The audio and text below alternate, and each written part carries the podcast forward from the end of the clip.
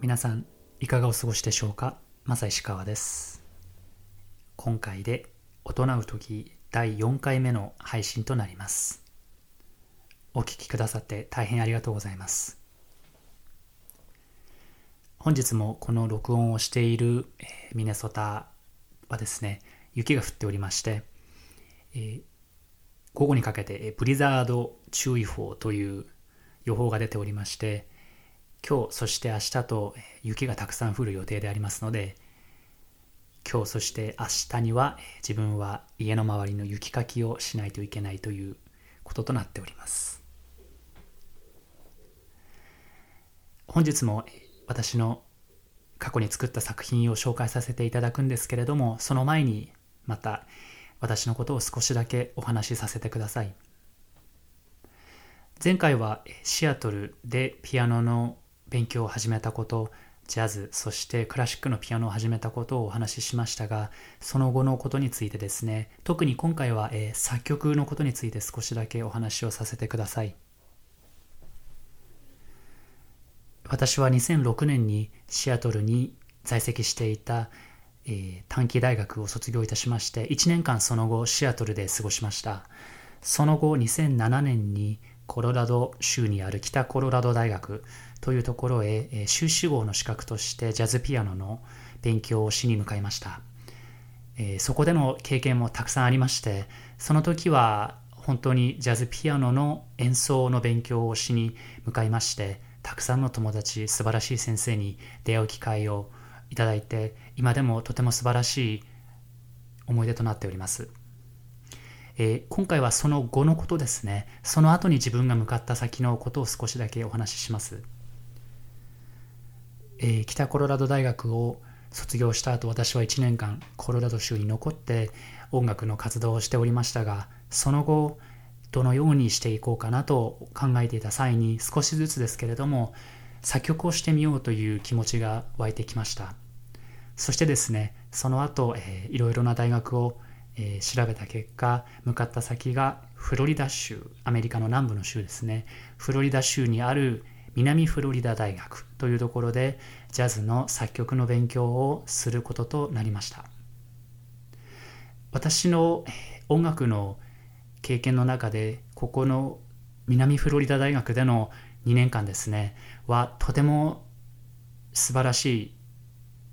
貴重な経験をさせていただいた時期でして、特にジャズの作曲の勉強を教わったチャック・オーエン先生という方、この方は本当に昔からジャズの作曲、ジャズ界の中ではとても有名な方で、最近でも作品を出されたものがグラミー賞等にノミネートされたりしている大変著名な方なんですけれども、本当に素晴らしい気さくな方で、でも音楽的にものすごく素晴らしい方で、私が尊敬している先生なんですけれども、彼の下で2年間ジャズの作曲の勉強ができたことが、自分の中ではとても大きな喜びとなっております。これはそれぞれの作曲家の方の作曲の仕方はまちまちなので一概には言えないんですけれども、最近ではですね、楽譜の制作をするプログラムがありまして、手書きで音楽を書かなくてもそのまま直接コンピューターに音やリズムを打ち込んで楽譜を仕上げることができるプログラムがたくさんございます。チャック先生の教え方としては、一人一人の生徒にコンピュータープログラムに直接入れるのではなく、まずは手書きで真っ白な五線紙にですね、曲を書き始めて、全て出来上がったらそれをプログラムに打ち込むという、教え方の方でした。ですので私は、真っ白な五線紙を買いましてですね、そこに曲を書き始めて、毎週毎週のレッスンにスケッチとしてそれをチャック先生のレッスンに持っていきました。私は今でも鮮明に覚えているんですけれども、毎回のレッスンにですね、スケッチを持っていきますと、チャック先生はこう私のスケッチをグランドピアノの譜面台に並べてですね、こう弾き始めるんですね。そして彼の正直な気持ち、そしてアドバイス等をくださいました。その時にですね、私は学んだことがありまして、作曲というものは本当に一音一音、そして一つのリズムが本当に密接に関わっていて、一つの箇所が良くても、その箇所を少し変更するだけで全体の作曲に影響が出てしまうこと、そしてほんの少しでも箇所を変えるだけで見違えるほど良くなったりするということを学びましたし、いかにそういう決断をして取捨選択ですね、作曲家として決めていくことが作曲家としての特徴や作曲家としての癖というんですかね、いい意味でを表すようになるということを学びました。先ほども申し上げたように、チャック先生自身大変素晴らしい作曲家、ピアニストであるので、そのような方から教えをいただいたことは本当に素晴らしい経験となっております。そしてチャック先生から教えをいただいた2年間という期間の中で作り上げた私の作品の中に、これからのエピソードでまた詳しくお伝えしたいんですけれども、ジャズオーケストラ組曲「無常」という曲があります。皆さんはジャズオーケストラの演奏ですとか録音等を聞いたりご覧になったことはございますかね。現在のジャズオーケストラの基本的な楽器編成は、5つのサキソフォン、4つのトロンボーン、4つのトランペット、そしてピアノ、ギター、ベース、ドラムからなっている大編成の、ジャズアンサンブルとなっております。自分は、この編成に加えてですね、日本の和太鼓を取り入れまして、この作品組曲無常という作品を作りました。私はこの作曲を2012年に制作、そして発表いたしました。この作曲の経緯なんですけれども、2011年に発生した東日本大震災において亡くなられたすべての方々、そして愛する人々を亡くされたすべての方々に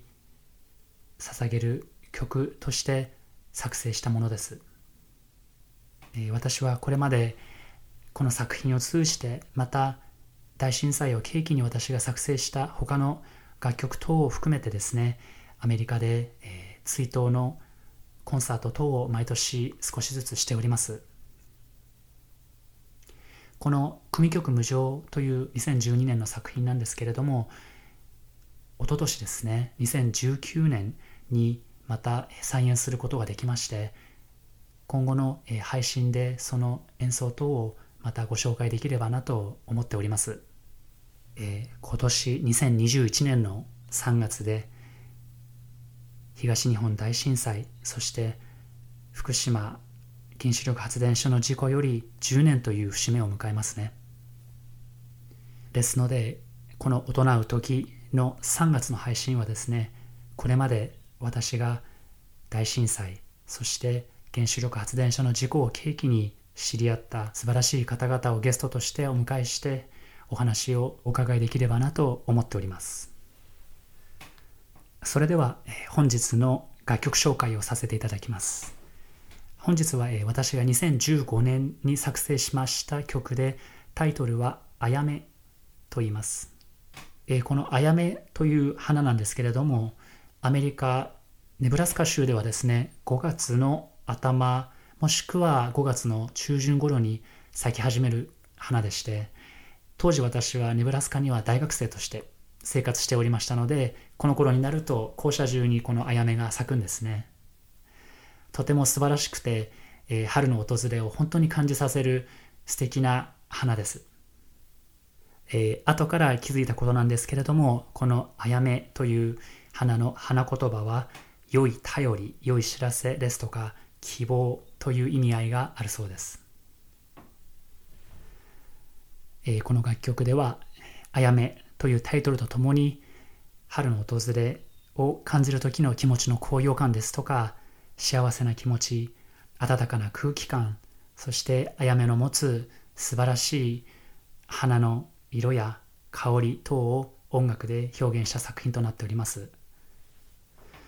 楽器編成はですね、5つのサキソフォンからなりまして、ソプラノサキソフォン、アルトサキソフォン、2つのテナーサキソフォン、そしてバリトンサキソフォンの5つのサキソフォンからなっております。それではどうぞお聴きください。マサイシカワであやめ、マイク D ソプラノサキソフォン、ブライアン・ブーアルトサクソフォン、ボビー・フューゾン、テナーサクソフォン、ヘンドリック・フィリ・ユーン、テナーサクソフォン、そしてニック・メイ、バリトンサクソフォンです。